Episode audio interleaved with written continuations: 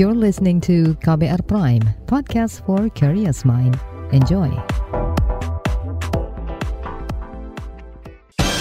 Saatnya Anda dengarkan Ruang Publik KBR. Selamat pagi saudara, kita berjumpa kembali dalam Ruang Publik KBR dengan tema pagi ini marak kebocoran data. Seperti apa seharusnya perlindungan terhadap data pribadi? Kasus kebocoran data pribadi marak akhir-akhir ini mulai dari data NIK, nomor kartu keluarga hingga nomor ponsel. Salah satunya kebocoran data 105 juta penduduk Indonesia yang diduga berasal dari KPU yang berhasil diretas dan dibocorkan. Data-data itu kemudian diperjualbelikan hingga disebarluaskan ke jejaring media sosial. Koalisi Peduli Data Pribadi kemudian membuka posko pengaduan dari masyarakat yang datanya bocor. Bagaimana sistem pelaporannya? Bagaimana seharusnya perlindungan terhadap data pribadi ini? Pagi ini di ruang publik KBR akan kita dengarkan penjelasan Nenden Sekar Arum, Kepala Divisi Kebebasan Berekspresi SafeNet, Arif Maulana, Direktur LBH Jakarta, dan Julius Ibrani, Sekretaris Jenderal PBN PBHI. Kita buka ruang publik pagi ini dengan mendengarkan penjelasan Nenden Sekar Arum, Kepala Divisi Kebebasan Berekspresi Southeast Asia Freedom of Expression Network SafeNet soal posko pengaduan kebocoran data. Mbak Nenden, Koalisi Peduli Data Pribadi membuka posko aduan kebocoran data pribadi, Mbak. Mengapa koalisi merasa perlu untuk membuka posko pengaduan ini? Ya, karena uh, kami melihat dalam beberapa waktu terakhir upaya untuk uh, pembocoran data ataupun antisipasi ataupun reaksi yang diberikan pemerintah terhadap kasus-kasus uh, kebocoran data kita lihat tidak begitu bermakna gitu ya. Maksudnya kita tidak bisa melihat uh, peran yang dilakukan betul-betul membantu uh, dari uh, fenomena kebocoran data ini. Dan kita lihat malah belakangan semakin lama semakin banyak dan semakin masif gitu. Dan kita melihat jika ini tidak ditanggulangi jika kita tidak uh, merespon dari kejadian ini, ini bisa jadi makin lama menjadi semakin buruk seperti itu, Mbak. Nah, ini sebetulnya kemudian kita melihat dari teman-teman koalisi uh, perlu juga nih untuk melihat uh, atau membantu ya teman-teman yang mungkin memang sudah merasakan kerugian dari adanya kebocoran data yang terjadi belakangan ini untuk kita tampung, kita wadahi dan kita bisa lihat kira-kira apa yang bisa kita lakukan bersama dengan adanya kasus kebocoran data ini. Kalau dari sisi bentuk data yang uh, bocor, Mbak, dalam uh, pemantauan koalisi sendiri, apa saja bentuk data yang uh, sudah uh, bocor ini, Mbak, kepada publik? Ya, kalau kita lihat dari mulai dari pemberitaan, kemudian dari uh, dark web gitu ya, memang informasinya disebarkan secara publik, memang variatif ya, gitu ya. Paling banyak memang data seperti nomor identitas uh, keluarga gitu ya, nik ataupun misalnya uh, nama lengkap, email gitu ya, uh, nomor handphone dan beberapa data pribadi lainnya. Dan itu sebetulnya variasinya juga banyak ya tergantung dari data apa yang bocor. Misalnya yang terakhir kan memang data soal registrasi SIM card gitu ya. Ada juga data yang bocor dari misalnya yang pernah tahun lalu dari BPJS Kesehatan misalnya. Nah, itu datanya memang uh, variatif gitu dan semuanya memang berhubungan dengan data pribadi uh, pengguna seperti itu. Untuk tata cara pelaporan uh, ke posko sendiri Mbak seperti apa boleh dijelaskan? Ya, jadi koalisi peduli data uh, pribadi memang membuka posko secara online gitu ya. Jadi bagi warga siapa pun yang memang uh, merasa datanya bocor bisa uh, mengakses uh, formulir online yang kami sediakan di tautan s.id slash kebocoran data. Nanti di situ uh, warga akan diminta untuk mengisi data uh, hanya nama dan email serta nanti diminta untuk mengidentifikasi kebocoran dari yang mana. Kita beber ada beberapa yang kami list gitu ya, ke, uh, dan mayoritas itu adalah kebocoran data yang memang terjadi di instansi pemerintah misalnya kebocoran data SIM card, uh, registrasi SIM card, kebocoran data PLN, kebocoran uh, data uh, BPJS Kesehatan dan lainnya. Atau ketika misalnya warga juga ternyata ada merasa datanya bocor tapi tidak dari list yang kami uh, masukkan di situ bisa mengisi uh, secara manual juga gitu kebocoran datanya di mana. Dan setelah itu juga nanti akan kami minta kalau memang ada buktinya gitu ya bahwa datanya bocor bisa diunggah di formulir tersebut. Nah nanti dari situ memang kita akan melihat dan akan menganalisis lebih lanjut setelah uh, warga atau teman-teman yang lain melapor di formulir tersebut. Jadi uh, untuk saat ini posko pengaduan ini hanya bisa dilakukan uh, secara online ya Mbak ya? Betul, betul sekali. Apakah ada kemungkinan untuk membuka uh, apa namanya uh, jalur lain Mbak untuk mengakomodir mungkin masyarakat yang tidak bisa atau uh, sulit untuk mengakses secara online Mbak? Oke, okay, uh, untuk sementara memang kami buka uh, secara online. Sebetulnya ini untuk memudahkan eh, teman-teman uh, yang berada di daerah mana pun ya, karena kan kita tahu kebocoran data pribadi ini tidak hanya uh, terjadi pada orang di daerah tertentu saja gitu. Nah, kami melihat uh, formulir online itu sebetulnya sebagai salah satu hal yang lebih memudahkan untuk bisa diakses oleh uh, siapa pun dan uh, di mana pun seperti itu. Tapi kalau misalnya memang ada teman-teman yang ada di sekitaran Jakarta misalnya uh, bisa um, menghubungi uh, salah satu organisasi yang ada di koalisi peduli data pribadi, misalnya ke LBH Jakarta ataupun ke LBH Pers langsung seperti itu bisa Mbak. Soal untuk tahu Mbak data kita ini bocor atau tidak, uh, ada website yang disebutkan bisa memeriksa data kita bocor atau tidak. Nah, apakah website seperti ini uh, benar bisa melihat kebocoran uh, dari data atau memang mencatat data kita tuh bocor atau tidak? Apakah website semacam ini aman, Mbak? Atau bagaimana kita bisa tahu data kita bocor atau tidak? Betul. Jadi memang ada uh, periksandata.com ya. Itu sebetulnya uh, website yang memang dikembangkan oleh salah satu rekan uh, kami juga gitu ya, yang memang peduli dengan uh, kondisi uh, kebocoran data ataupun data pribadi masyarakat. Jadi kalau konsepnya di periksa data.com itu sebetulnya nanti uh, data atau email ataupun uh, nomor handphone gitu ya yang dimasukkan untuk dicek itu nanti akan uh, di uh, cross check dengan uh, data yang memang uh, sudah bocor. Jadi database-nya sudah ada gitu. Nanti hanya akan dibandingkan ada atau tidak di database yang memang sudah terbuka atau yang sudah bocor seperti itu. Nah, kemudian juga uh, melihat apakah ini valid atau tidak, sebetulnya dilihat juga dari uh, ini akan hanya dibandingkan misalnya untuk uh, data kebocoran yang besar terakhir kan yang 1,3 miliar data registrasi uh, SIM gitu ya. Nah, uh, website ini hanya akan memeriksa dibandingkan dengan dari 2 juta data yang memang dibagi ke publik oleh uh, si hacker gitu ya. Jadi uh, akan dibandingkan dengan data yang memang terbuka itu gitu. Jadi memang uh, fungsinya ini untuk memudahkan sebetulnya untuk memudahkan uh, warga untuk melihat apakah data mereka termasuk di data yang di 2 juta yang dibagikan oleh uh, si hacker tersebut. Tapi misalnya kalaupun memungkinkan juga kalau memang mau download sendiri gitu ya dari 2 juta data yang dibagikan itu dan dicek sendiri juga sebetulnya bisa. Tapi website ini mempermudah saja sebetulnya Mbak. Jadi periksa data.com ini mungkin salah satu instrumen untuk mengetahui data kita bocor atau tidak begitu Mbak Nenden ya? Betul, betul. Uh, sejak di launching hari Jumat ya Mbak ya pekan lalu itu uh, apakah uh, pengaduan dari masyarakat sudah ada yang masuk Mbak sejauh ini? Uh, sudah ada, tapi memang belum kami uh, uh, analisis lebih lanjut ya. Jadi kalau kita lihat entry atau submission yang masuk memang uh, sudah ada 98 orang yang melapor. Itu kami masih belum cleaning datanya, jadi kita masih belum bisa melihat uh, apakah dari 98 orang itu semuanya valid atau memang hanya ada spam misalnya seperti itu dan itu kan sangat memungkinkan gitu dan perlu uh, ada proses selanjutnya sih dari data ini. Untuk uh, keberadaan posko pengaduan ini sendiri, Mbak, akan dibuka uh, berapa lama, Mbak?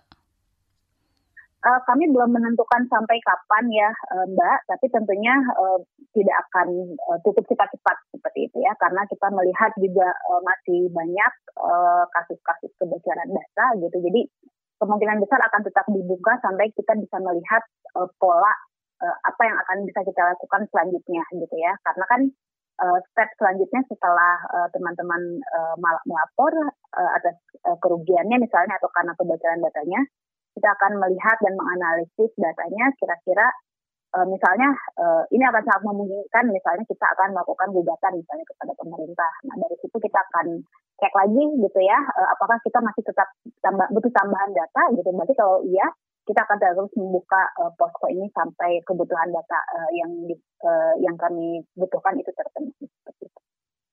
Apakah uh, posko pengaduan ini hanya untuk data-data yang uh, bocor dari uh, beberapa uh, lembaga negara begitu Mbak atau ini bisa juga uh, dialami oleh masyarakat yang beberapa tahun belakangan ini juga ada data pribadinya yang disebarkan mungkin uh, oleh aplikasi pinjaman online yang ilegal begitu Mbak. Apakah ini juga termasuk?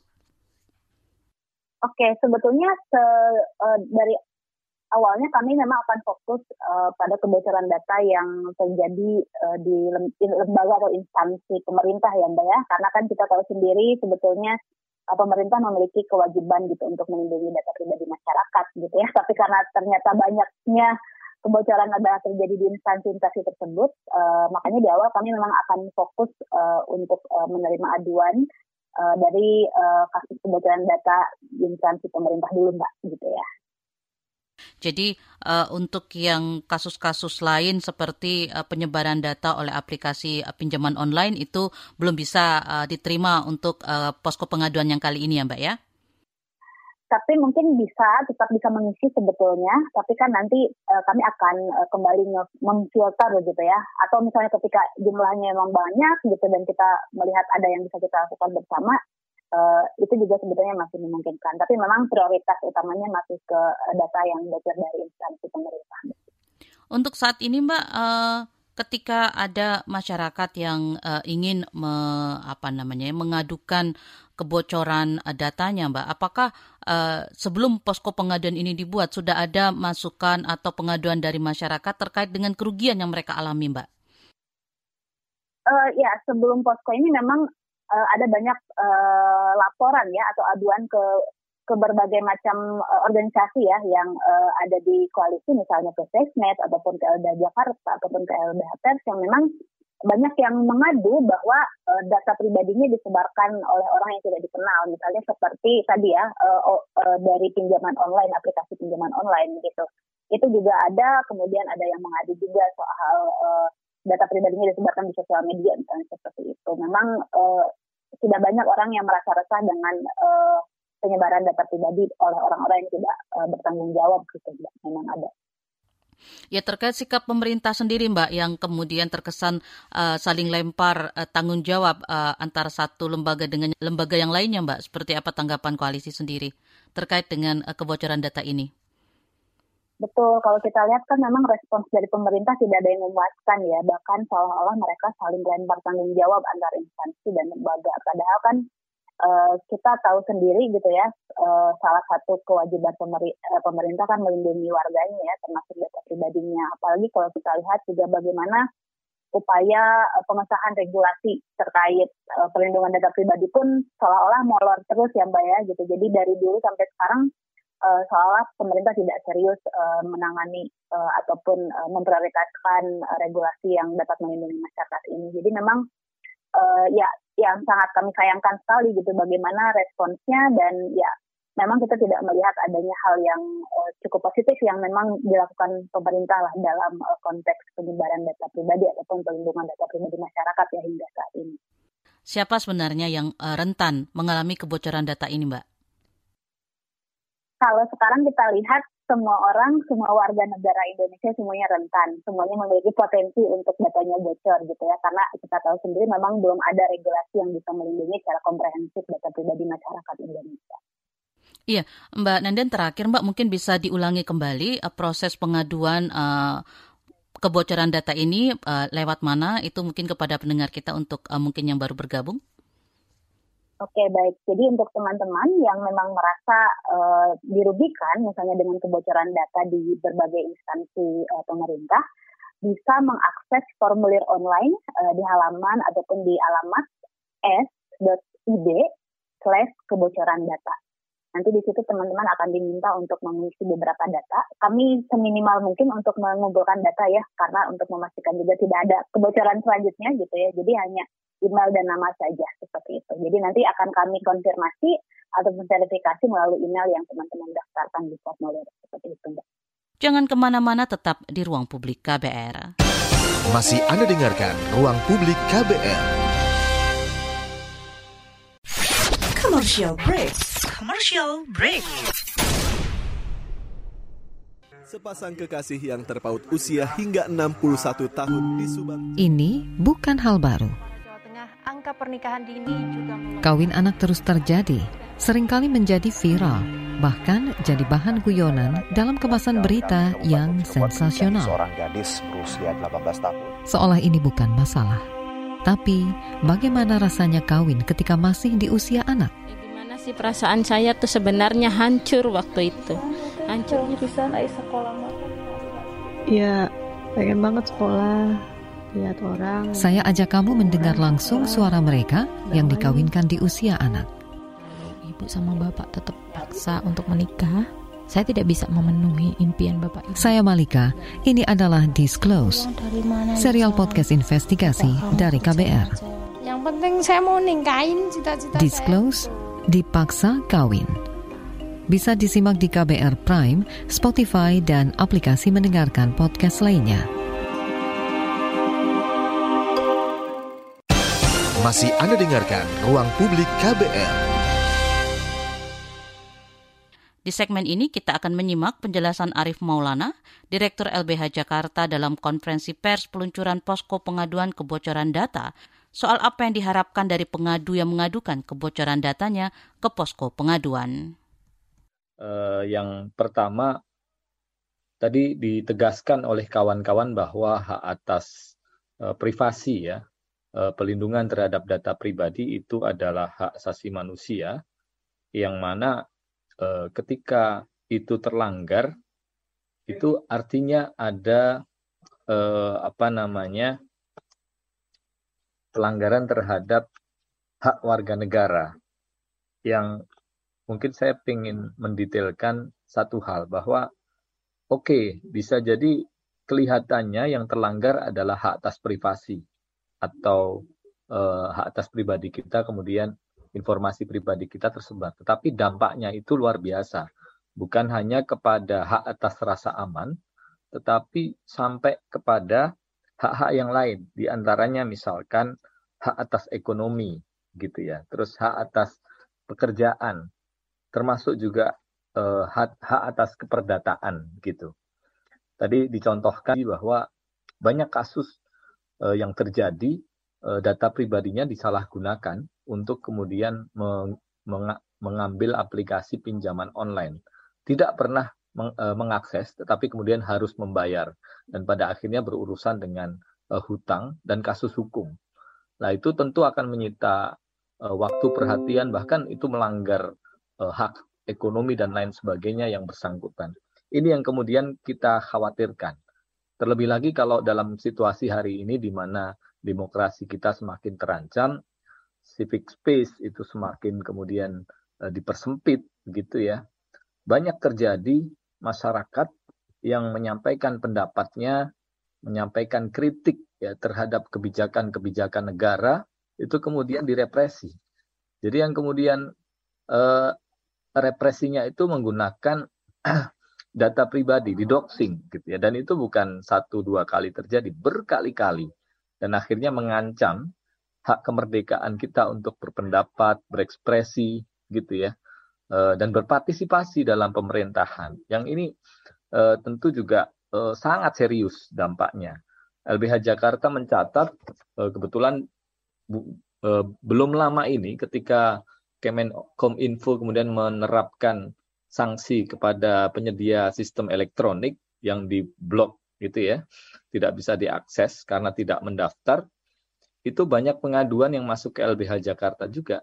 Mereka didoxing ya karena kemudian menyampaikan kritik terkait dengan kebijakan PSE dari Kemenkominfo yang mengakibatkan e, masyarakat saat itu profesinya dari berbagai latar belakang, mulai dari jurnalis, dosen, kemudian e, apa namanya ada artis juga, ada musisi dan lain sebagainya itu dirugikan akibat PSE kemudian atau mungkin masyarakat umum lainnya ketika kemudian men menyampaikan pendapatnya terkait kebijakan itu justru kemudian didox ada doxing uh, disebar data pribadinya dan itu juga mengancam sekali lagi hak atas rasa aman dan dan lain sebagainya.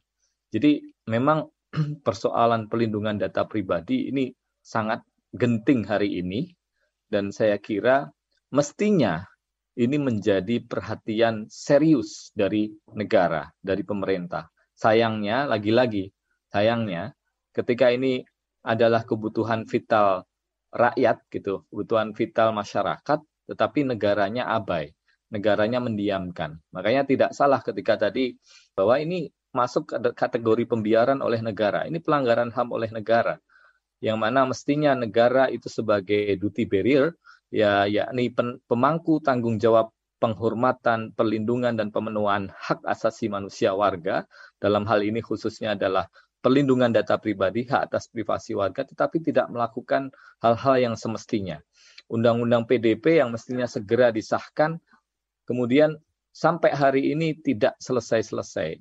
Dan yang menjadi krusial adalah eh, pembahasannya pun tidak transparan begitu ya tidak melibatkan partisipasi publik yang luas. Kalau kita kemudian cek uh, dokumen terakhir di DPR, begitu ya, website DPR itu lama sekali itu dokumen terakhirnya uh, dokumen draft RUU-nya, begitu ya, yang secara resmi bisa diakses. Termasuk juga bagaimana pembahasannya di DPR.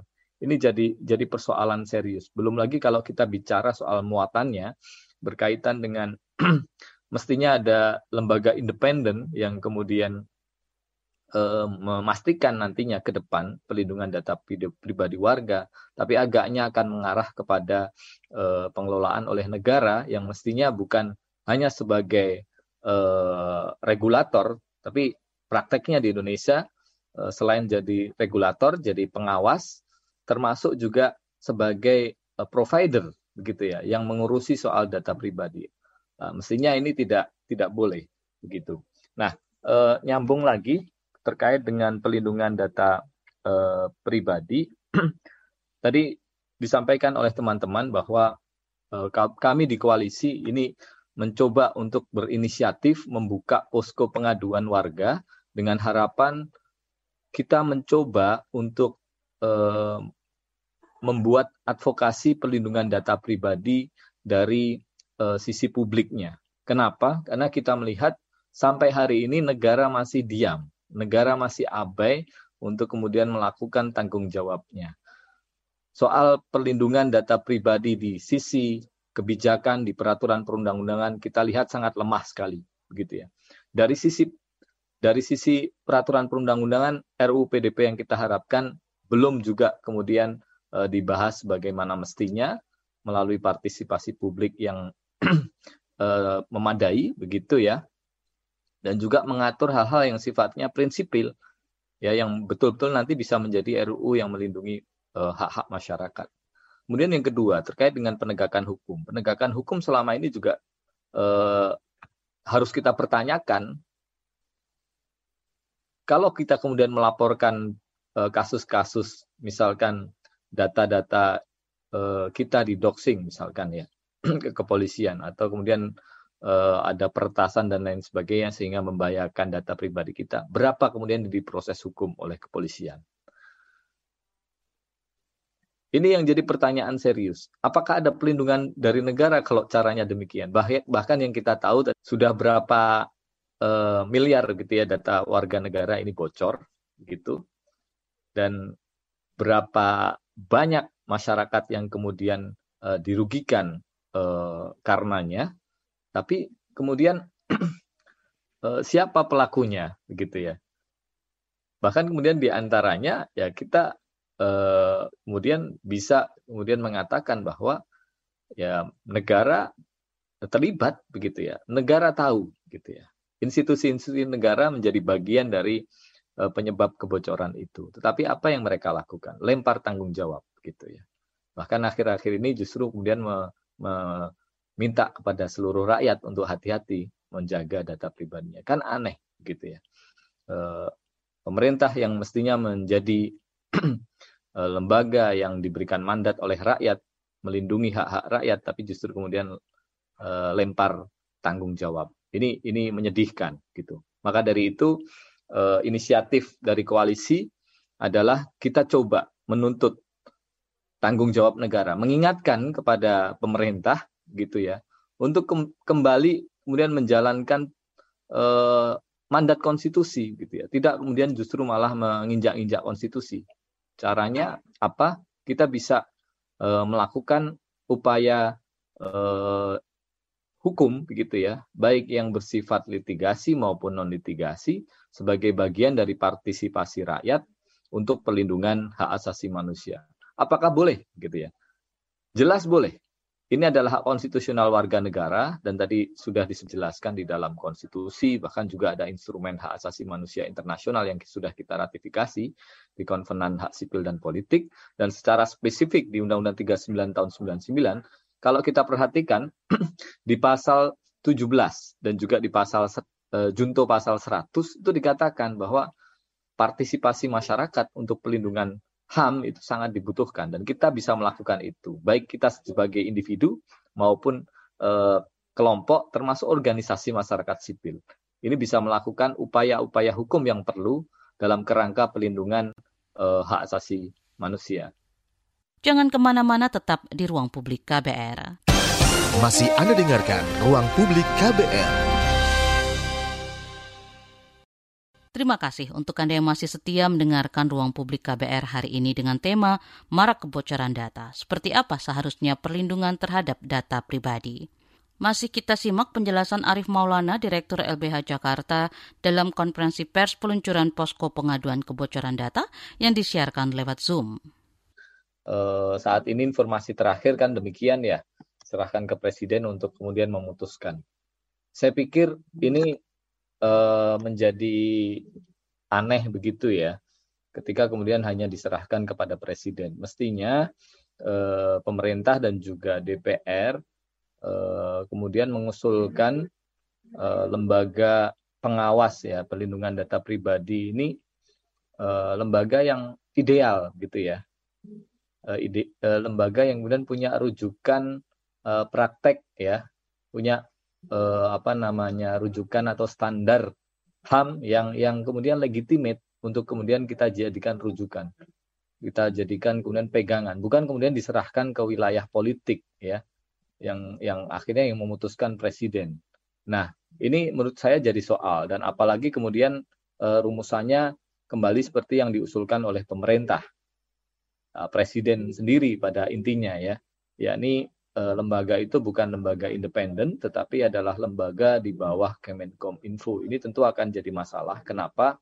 Kalau pemerintah itu menjadi aktor tunggal ya dalam eh, pelindungan data pribadi, sementara eh, nantinya di dalam Undang-Undang PDP ini bukan hanya mengatur sektor privat, namun juga mengatur sektor publik dalam hal ini juga badan-badan pemerintah, institusi-institusi institusi pemerintah termasuk Kemenkom Info sendiri yang mestinya memang patuh tunduk pada aturan peraturan perundang-undangan yaitu undang eh, undang-undang PDP itu maupun aturan turunan lainnya nanti yang dibentuk.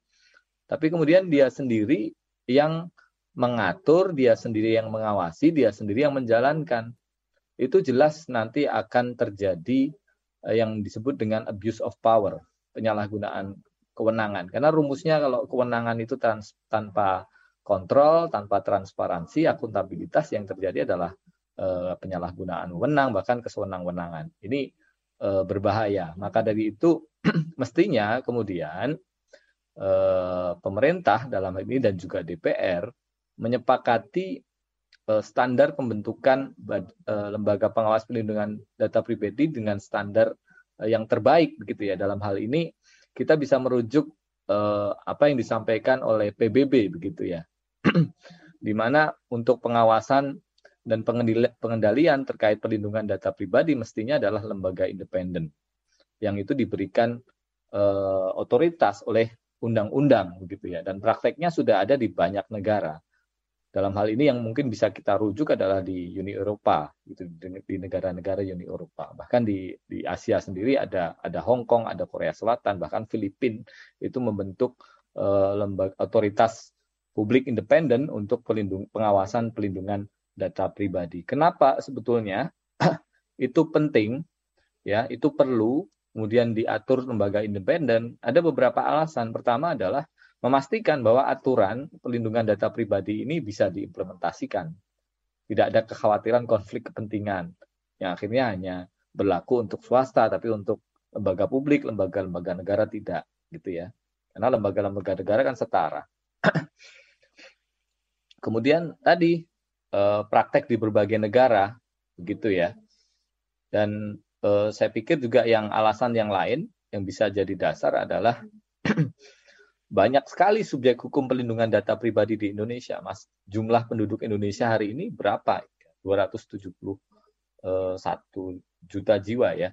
Eh, banyak sekali. Kalau kemudian yang ngurusi hanya eh, lembaga di bawah kementerian, bagaimana gitu ya.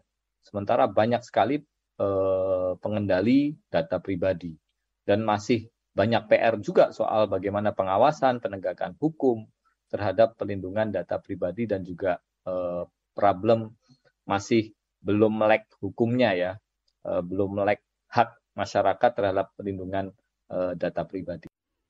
Berikutnya akan kita simak pula penjelasan Julius Ibrani, Sekretaris Jenderal PBN PBHI dalam konferensi pers peluncuran posko pengaduan kebocoran data soal langkah hukum apa yang bisa dilakukan masyarakat yang jadi korban kebocoran data. Pertama kita harus pahami dulu uh, situasi tentang hak atas uh, data pribadi ini ya, uh, uh, data privacy ini basisnya tadi jelas ya, ini hak asasi manusia. Saya menambahkan beberapa ketentuan pasal ya dalam Undang-Undang HAM nomor 39 tahun 99 itu pasalnya cukup banyak. Mulai dari pasal 14 ayat 2, pasal 29 ayat 1, pasal 31 itu semua menyatakan tentang uh, negara itu wajib untuk memberikan pengakuan dan perlindungan diri pribadi, keluarga, kehormatan, martabat dan hak miliknya. Ini termasuk informasi pribadi yang ada di dalamnya. Jadi ketika negara tidak melakukan perlindungan, dia sudah melakukan sebuah pelanggaran HAM, gitu. Baik dia dalam konteks HAM dia mendiamkan atau by omission, atau justru jangan-jangan dia yang menyerahkan kepada pihak-pihak lain secara aktif, ya, yang disebut by commission. Jadi kedua konteks perbuatan itu aktif dan pasif itu sudah merupakan bentuk pelanggaran HAM. Itu yang pertama. Yang kedua, di luar undang-undang HAM, ya, Indonesia juga sudah punya uh, undang-undang uh, uh, 23 2006 sebagaimana direvisi lewat undang-undang 24 2013. Komponen data pribadi yang disebut sebagai data yang harus dilindungi itu sudah jelas. Mulai dari nomor kartu keluarga, kemudian nomor KTP atau yang kita sebut NIK ya. NIK itu uh, uh, nomor induk kependudukan gitu ya kemudian tanggal, bulan, dan tahun lahir, lalu uh, situasi bahasa dalam undang-undang ini, kecacatan fisik atau mental, lalu nomor KTP ayah dan ibu kandung, dan yang lainnya. Jadi ini sudah dikategorikan sebagai data yang harus dilindungi, semakin memperketat pertanggungjawaban negara di dalam Undang-Undang nomor uh, 39 tahun 99 tentang HAM.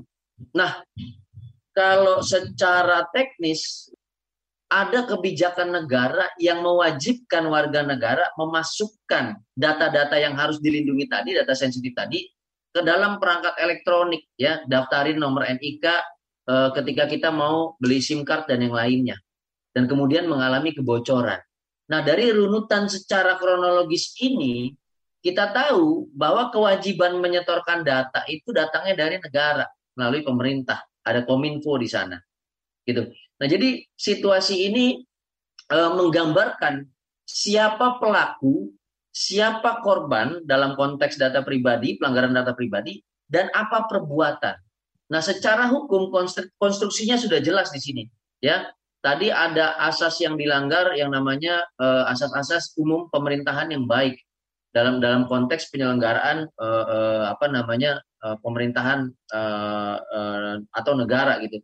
Nah, dalam konteks perbuatan negara ini juga sudah dapat disebut sebagai satu tindakan atau satu perbuatan negara yang melanggar undang-undang termasuk melanggar hak asasi manusia itu sendiri.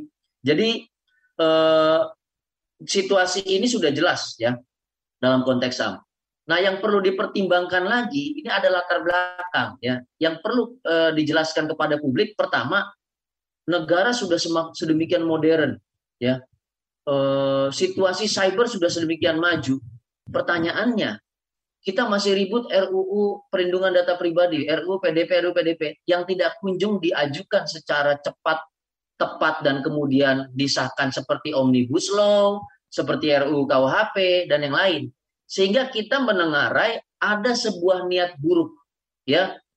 Ada sebuah niat buruk dari negara membuat kebijakan tentang perlindungan data pribadi ini secara oh, secara payung nasional memang tidak ada gitu. Jadi dia sengaja membuat crowded regulation ya, regulasi-regulasi yang crowded sehingga oh ini dilempar yang bertanggung jawab ini NIK, KTP, kartu keluarga itu di bawah Dukcapil. Tapi ternyata Kemenkominfo bisa akses. Tapi jebol ke swasta. Tapi kemudian auditnya dari BSSN, dari segala macam segala macam. Sehingga per hari ini atau kemarin saya lupa BSSN mengatakan ini tanggung jawab kita bersama kembali kepada crowded, mengkonfirmasi crowded situation yang uh, uh, dijelaskan tadi. Padahal kita tahu pada prinsipnya everybody's problem is nobody's problem. Ini penting. Ini dalam film-film bioskop mana pun, film bioskop lokal, film bioskop interlokal juga menyatakan demikian. Kalau ini dinyatakan ini sebagai masalah bersama yang dipertanggungjawab yang yang mempertanggungjawabkan yang menjadi sulit dicarinya. Ya karena sudah terlalu crowded. Nah, jadi ini sengaja rupanya dari segi eh, eh, apa namanya niat buruk ini sudah jelas. Negara seolah-olah membuat situasi ini menjadi crowded menjadi tidak jelas siapa pelaku, siapa aktor, siapa yang bermain, apa itu perbuatan, supaya tidak ada pertanggungjawaban yang real. Nah, oleh karena itu, pada konvers kali ini yang mendorong uh, berdirinya atau terbentuknya atau dibukanya posko aduan kebocoran data pribadi, kami akan melakukan uh, klasterisasi, ya, membuat menyederhanakan Eh, rumusan-rumusan apa itu perbuatannya, kemudian data yang bocor bagaimana, proses kebocorannya seperti apa, sehingga kita dapat merumuskan siapa yang bertanggung jawab karena tindakan apa, pelanggaran hak asasi mana yang terjadi, untuk kemudian diambil sebuah upaya hukum yang konkret, baik itu gugatan publik ke ke dalam bentuk gugatan perdata, perbuatan melawan hukum, ataupun gugatan-gugatan mengenai kebijakan dari masing-masing instansi ke tata usaha negara eh, ataupun dalam bentuk yang lain. Kenapa demikian? Jadi dalam situasi hukum yang tidak jelas, tetapi perbuatan melanggar hukumnya terus terjadi dan melanggar hamnya terus terjadi, maka satu-satunya cara adalah gugatan publik yang kita sebut sebagai strategic litigation untuk memastikan negara tunduk pada satu hukum yang memang bukan dibentuk dari proses legislasi, tetapi hukum dari putusan adjudikasi atau putusan pengadilan. Jadi lagi-lagi rakyat yang harus maju bersama dengan para pegiat hak asasi manusia dan pegiat eh, perlindungan data pribadi untuk menyeret negara mematuhi hukum yang seharusnya melindungi data pribadi eh, dan itulah tujuan utama dari dibukanya posko aduan kebocoran data pribadi. Jangan ke mana-mana tetap di ruang publik KBR. Masih Anda dengarkan Ruang Publik KBR. Commercial break. Commercial break. Transfer ke sini udah, bayar ini juga udah. Ke gue udah. Heh, Allah, pertumbuhan ekonomi tuh lagi melambat, persis kayak tabungan gue. Betul banget harus matang ngelola keuangan. Pengennya tuh investasi sesuatu gitu ya. Apa gitu yang cocok dan menguntungkan? Hmm, coba dengerin uang bicara deh. Gue belakangan lagi dengerin podcast itu di KBR Prime. Reksadana yang tadinya 500 juta udah turun dari 250 juta sekarang 10 ribu. Sama kita ngopi, mahalan mana?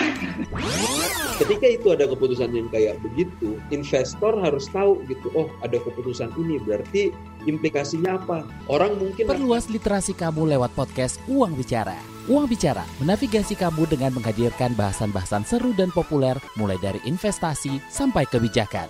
Dipersembahkan oleh KBR Prime dan bisa didengarkan di KBR Prime, Spotify, dan platform mendengarkan podcast lainnya. KBR Prime, podcast for curious mind. Masih Anda dengarkan Ruang Publik KBR masih akan kita simak penjelasan Julius Ibrani, Sekretaris Jenderal BPN PBHI, dalam konferensi pers peluncuran posko pengaduan kebocoran data soal langkah hukum apa yang bisa dilakukan masyarakat yang jadi korban kebocoran data.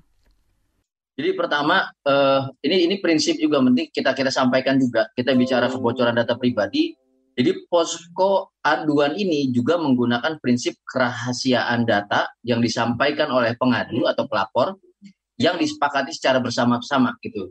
Pengadu atau pelapor datang, kita punya kesepakatan bersama untuk saling merahasiakan, termasuk pemanfaatannya seperti apa nanti dalam bentuk langkah hukum seperti apa. Nah, tapi paling tidak di dalam posko aduan ini ya yang yang paling uh, basic dilakukan itu adalah mapping ya pemetaan pemetaan uh, siapa pemilik data pribadi itu yang pertama lalu apa data pribadi yang dimilikinya lalu yang kedua uh, uh, bentuk-bentuk kebocoran yang terjadi ya penggunaan secara ilegal publikasi akses atau apa pun itu bentuknya ya lalu yang keempat adalah siapa aktor atau pelaku siapa aktor atau pelaku dan kemudian uh, model pertanggungjawabannya seperti apa? Apakah ini tindakan lepas begitu saja, ya? Apakah itu pembiaran atau tindakan aktif atau ada kebijakan yang melandasinya yang justru kebijakan itu yang e, mendukung terjadinya pelanggaran atau kebocoran data pribadi. Jadi posko dimaksudkan demikian setelah kita melakukan mapping, maka dari mapping itu kita bisa tentukan upaya hukum apa yang mesti dilakukan dan upaya non hukum apa yang mesti dilakukan. Jadi kita belum bisa uh, prediksi, tapi paling tidak ada beberapa potensi ya, mulai dari gugatan hukum perdata, dari dari dari citizen lawsuit ya atau gugatan warga negara karena ketiadaan uh, regulasi yang bersifat nasional dan holistik untuk melindungi data pribadi atau case by case termasuk tadi. Jangan-jangan ada perbuatan ilegal yang ada aturan pidananya dan itu yang masuk ke dalam perjustisia apakah dilakukan atau tidak tentu akan kita uh, lakukan ya.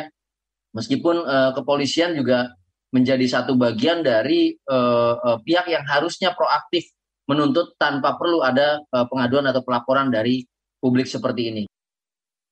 Di di dalam situasi seperti ini ya uh, uh, pelanggaran data pribadi yang berulang-ulang maka harus ada satu gerakan yang masif dari publik dari masyarakat yang kemudian tanda tanda kutip mendikte kembali negara agar berjalan pada jalur hukum dan konstitusi dalam kerangka melindungi data pribadi. Maka jika itu tidak ada, pengalaman kami dalam berbagai macam pelanggaran hak asasi manusia, repetisi akan terjadi, pejabat-pejabat pelaku dan perbuatan-perbuatannya itu akan semakin dilindungi.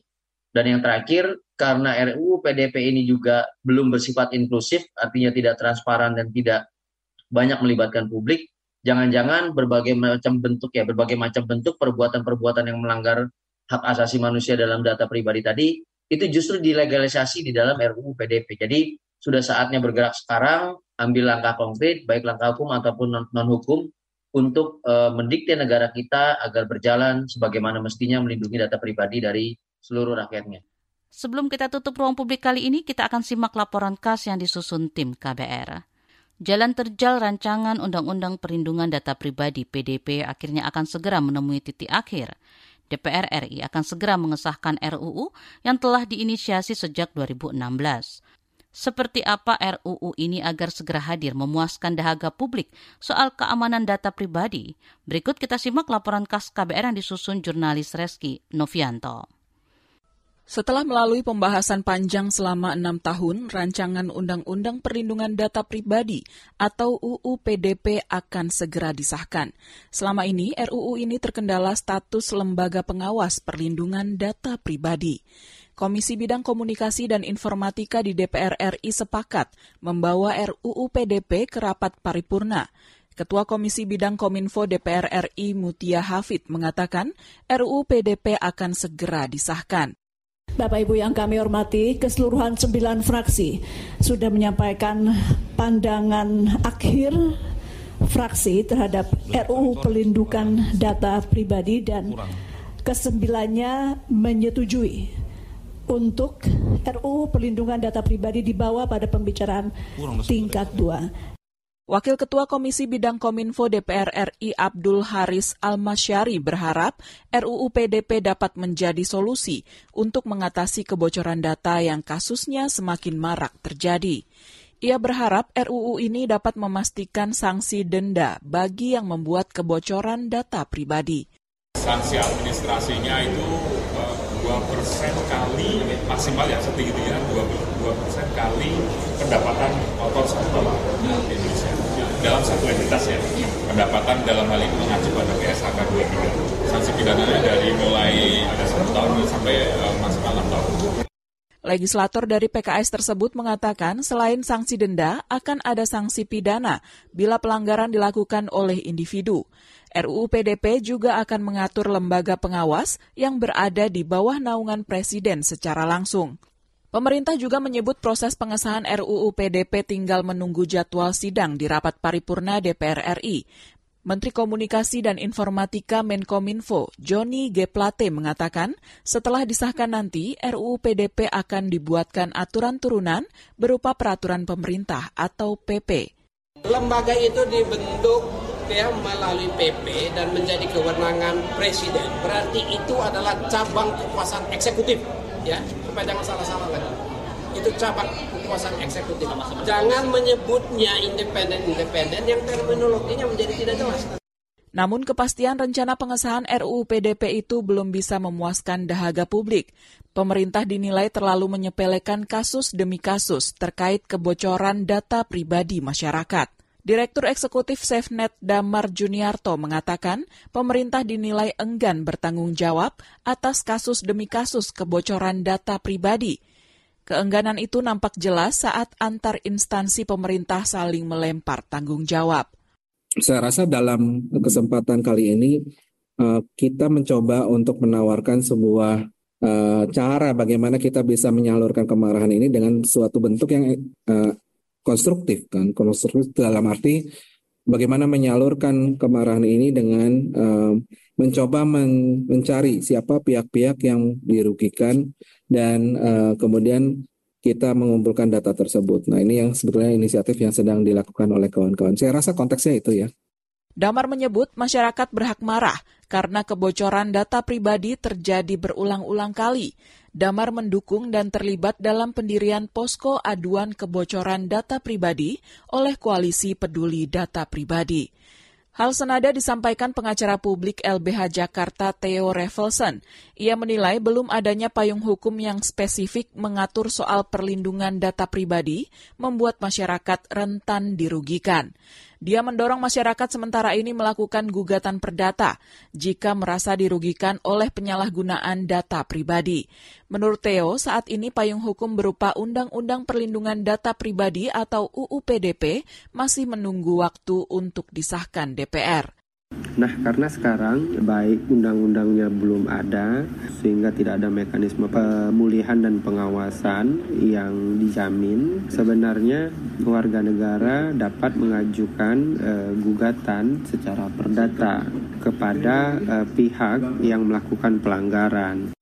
Dalam RUU Perlindungan Data Pribadi nantinya pemerintah akan memberikan waktu dua tahun sebagai penyesuaian bagi pelaku usaha, terutama untuk implementasi denda administratif sebelum RUU itu berlaku secara efektif. Dengan aturan ini, siapa pun yang pernah mengumpulkan data pribadi yang tidak memenuhi kaidah-kaidah prinsip yang ada di undang-undang ini sudah dianggap ilegal dan datanya harus dimusnahkan.